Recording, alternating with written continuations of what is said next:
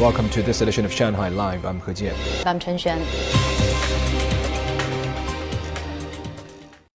Some companies are planning to showcase their solutions to digital transformation at the upcoming CIIE. Zhang Hong tells us more. Johnson Controls offers solutions using digital twin models and artificial intelligence to make buildings more efficient and environmentally friendly. This technology was installed at its Asia Pacific headquarters building in Shanghai. We have a comprehensive system to manage the building's environment, safety, and energy use. Artificial intelligence regulates the building's water and HVAC systems. The offices now use 45% less electricity per year. The company has attended all of the previous CIIEs and is planning to build a metaverse exhibition for this year's expo. It will showcase the ability to customize solutions for companies in the fields of renewable energy, agriculture, and biomedicine.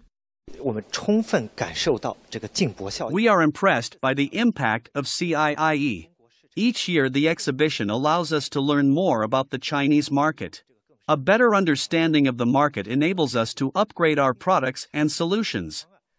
Rockwell Automation, an American robotics firm, built an intelligent ice cream production line for a company in Nanjing. The manager of the ice cream company said the automated system saved 90% on labor costs. Rockwell will also be attending this year's CIIE. It's important to have an impact on people's ways of thinking through CIIE. We want to help more Chinese companies to develop better and become leaders in their given sectors. The company has also developed a digital twin for production lines that allows people to locate problems in virtual reality before building the lines. Haikou International Duty Free City Shopping Complex, the world's largest standalone duty free store, opened today.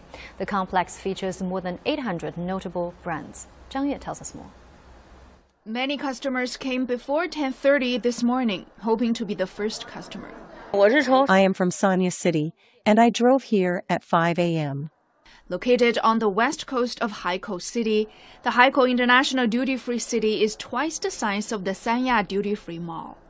With a total construction area of 280,000 square meters, visitors are able to purchase 800 different brands, including five exclusives and five global debuts.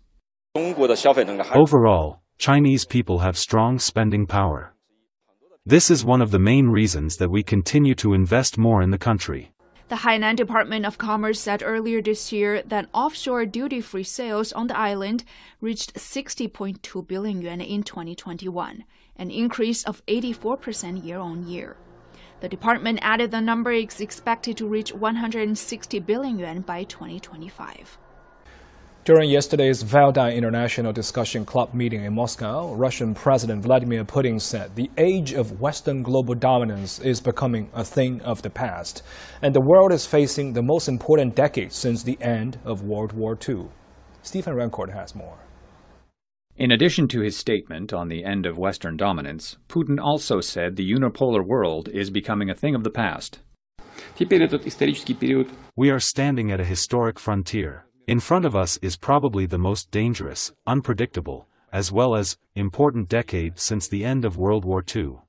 Putin stated that Russia has not considered and does not consider itself an enemy of the West, and offered to live in accord with Western countries back in the day, but was met with rejection.